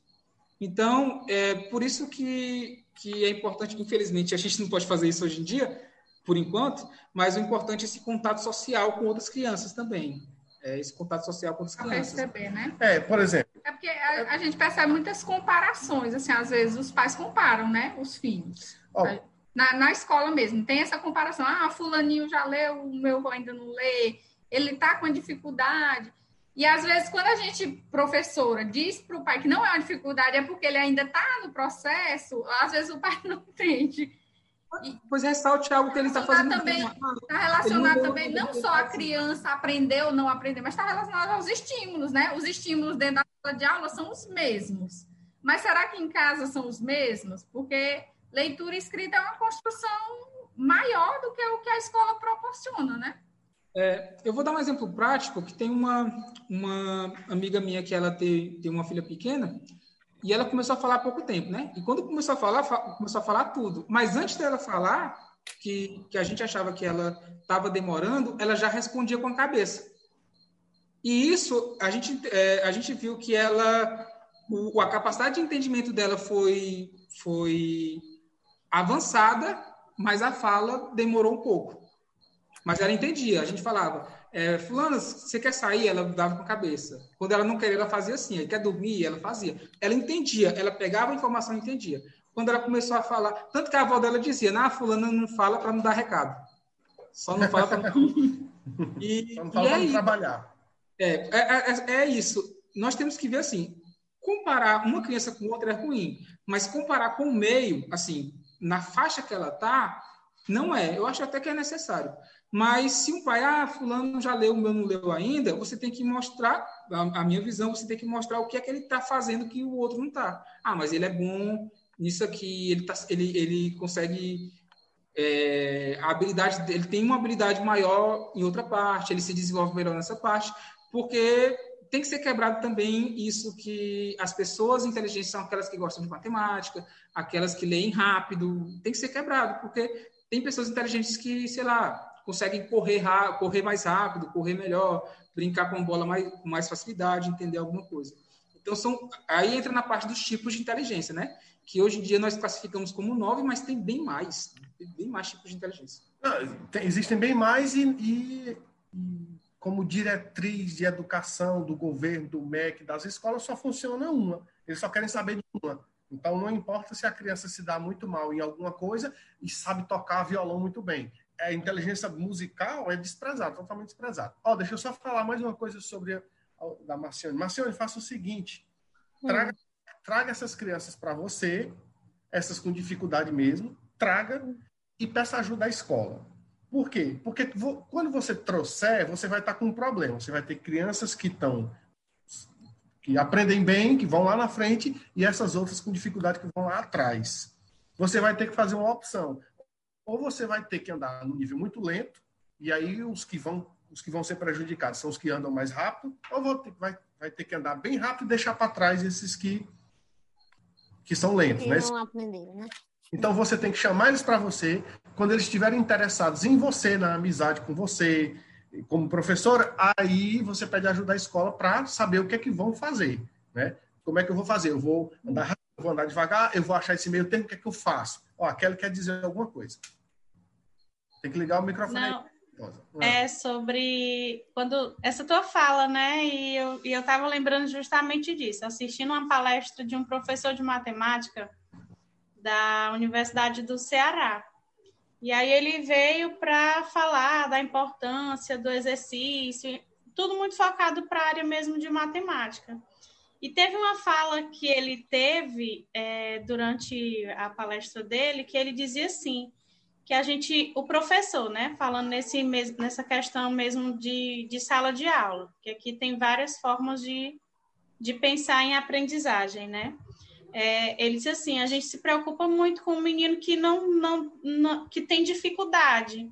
E, e aquele que, que é avançado, que está tá melhor do que o esperado dentro do nível, uhum. às vezes o professor foca tanto no que tem dificuldade que ele acaba atrapalhando aquele que poderia avançar ainda mais. Porque a gente fica, fica cessando, fica freando para o outro que, que, que tem lá suas peculiaridades poder dar conta e, e tentar chegar, ou talvez nem vá chegar. E aí eu estou atrasando o processo daquele que poderia estar à frente. E aí isso me, me pegou, sabe? Eu, cara, é mesmo. Eu, eu, eu tô dando, tentando equalizar uma coisa que a gente sabe que nunca vai chegar, e às vezes a gente olha, não, esse aqui está resolvido, e, e, muitas vezes ele, ele, ele é bom naquilo, mas por não ser tão estimulado, ele não, não vai avançar, né? E essa tua fala casa muito bem com isso, assim, com, com essa fala do professor, que eu realmente até então nunca tinha pensado.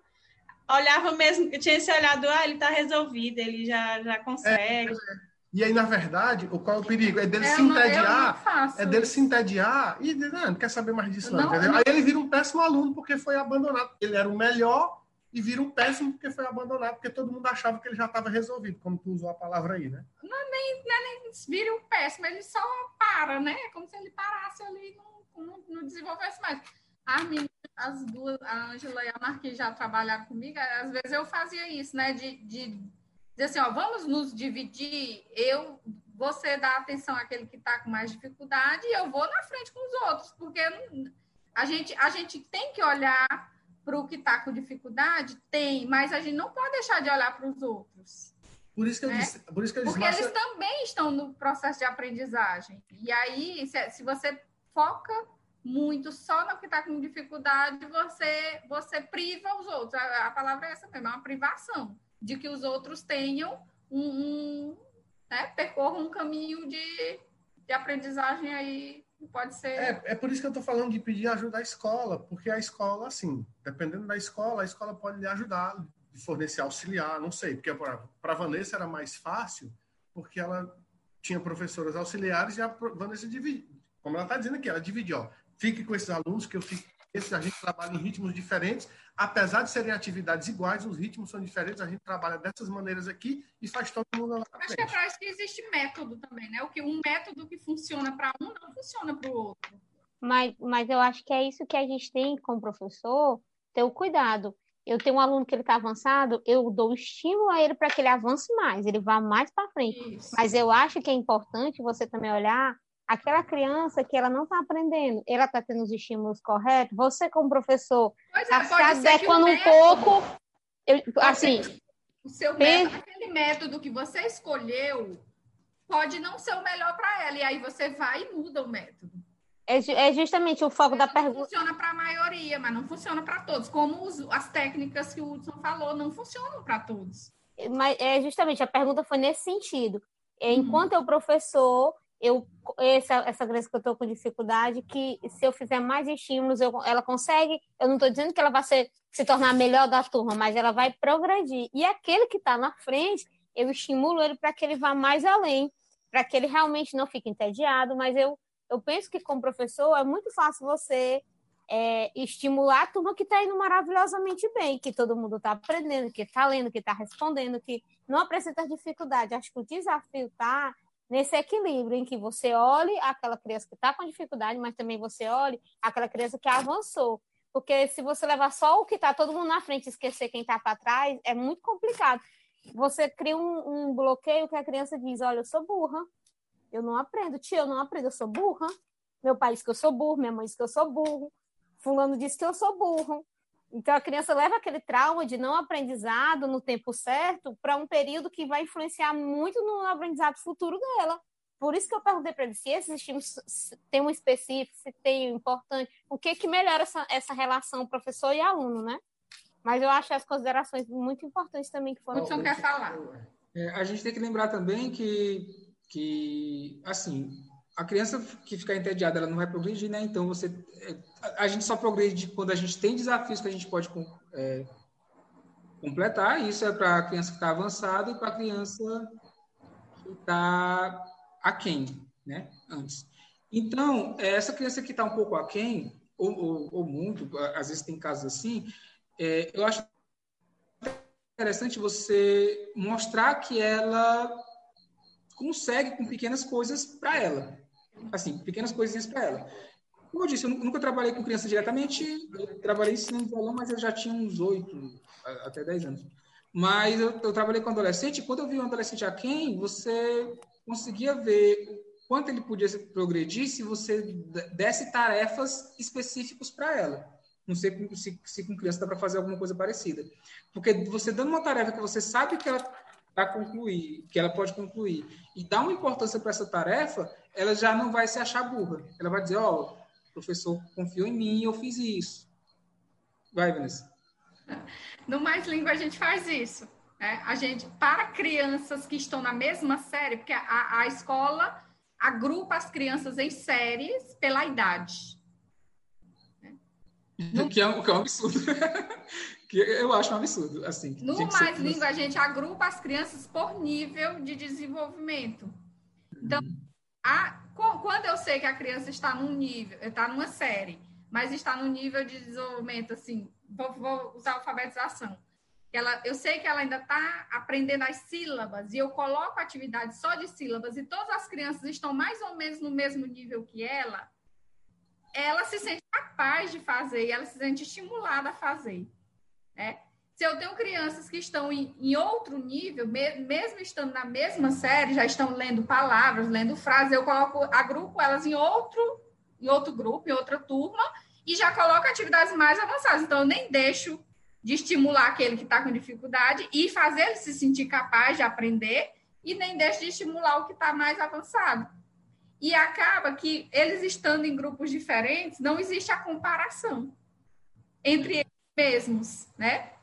Então, a conquista que eles têm é valorizada porque eles entendem, ah, eu consegui, meu amigo aqui também conseguiu, ele está vendo, né, como é que o outro está fazendo. Na sala de aula isso não acontece, porque está todo mundo agrupado, independente de qual seja o nível. Então eu volto eu volto porque eu já venho dizendo já há mais de dois anos. O que tem que mudar é a escola. O jeito da escola ser organizada, o jeito da escola ser pensado, não dá mais. Eu, ainda tem mais. Eu, isso é uma conversa aqui de partidor que eu tenho com a Vanessa. Esta pandemia, como todo mundo fala, ela veio para, entre outras coisas, ensinar ou causar grandes mudanças no, tipo de escola que nós temos. E eu, eu digo assim, eu digo mais, se a escola, após isso, a escola tentar voltar para o mesmo tipo de sistema em que ela trabalhava mesmo antes, mesmo formato exatamente igual, eu acho que ela tá, ela se sentencia e em poucos anos ela sofre, ela acaba ou ela vai ter que mudar. Ou ela de muda de qualquer é, maneira. Ou ela vai ser forçada a mudar, porque é, muitas crianças em sala, por exemplo, isso que a gente faz no Mais Língua só é possível porque, é porque são poucas assim, é, crianças. É, é tenho colegas aqui, muitas colegas professores. Tá de um jeito que a gente tem mais de 50% da sala com dificuldade. Tá errado isso. Não é, não é, não é 50% das crianças ou mais de 50% das crianças que não estão aprendendo, não é isso. É a escola que está fazendo alguma coisa errada ou muita coisa errada. E, é. e, o pior, Vanessa, é que aí a gente tem que levar uma educação para os pais, porque um pai que, ah, mas é, meu filho é mais velho do que esse povo que está. Então, eles têm que entender que não é por idade, porque idade não é sinônimo nem de maturidade, nem de conhecimento, nem de, de aprendizado. Realmente é por nível, né? Cada criança tem seu nível. Por ela estar num, num, numa série diferente das, das crianças da idade dela, isso não significa que ela seja pior, que, ela, que, que a habilidade dela seja pior. Só significa que a habilidade dela pode ser outra. O ruim é mostrar para o pai nesse mundo que valoriza. E é uma escola também, é uma escola também que não não valoriza essas inteligências que o Paulo Não valoriza, a gente valoriza habilidades matemáticas. Há dois anos eu tive uma aluna que eu disse para era ela era criada pela avó, eu disse para a avó dela, eu tiro ela da escola. Aí ela, não, tia, mas eu tire, tire, sabe por quê? Porque ela está numa escola que valoriza o acadêmico, o conhecimento acadêmico. E você sabe qual é o conhecimento que a, sua, a inteligência que a sua, sua, neta tem? É o conhecimento para é, é a inteligência para o esporte.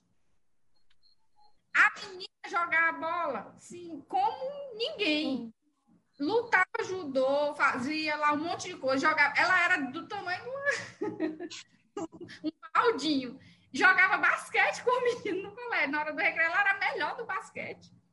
Eu disse, a habilidade dela é corporal ela para dança, para o esporte. Então coloque ela não é, não, ó, gente, a melhor escola é a melhor escola para o seu filho, não é a melhor dos rankings, não é a melhor de nada.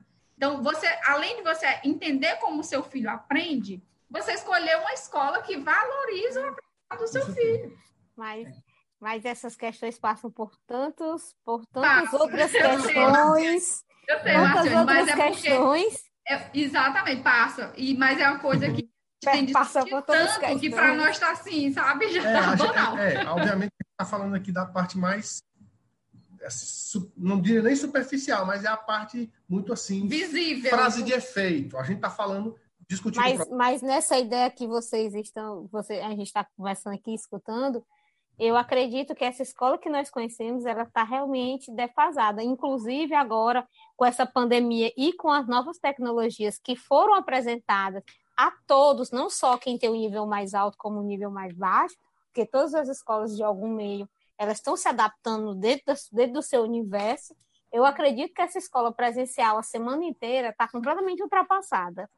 Então, eu acredito eu que depois dessa pandemia, com, com essas novas revoluções, no máximo que a gente vai ver a criança três vezes na semana. Gente, tipo, segunda, quarta e sexta. Nós aprendemos a ferro e fogo nesses dois últimos meses. Nós aprendemos isso aqui. Quem de vocês já tinha participado de um negócio assim? Conferência. Eu nunca. Eu também não. Eu nunca. Eu, eu já, eu já quer dizer, e tinha uma vez o professor Franklin, que fez a live com a gente semana passada no Instagram, foi a primeira vez que eu ouvi falar nesse aplicativo. E está com uns quatro anos. Nunca mais eu usei. Vim usar agora no mês de março, de novo.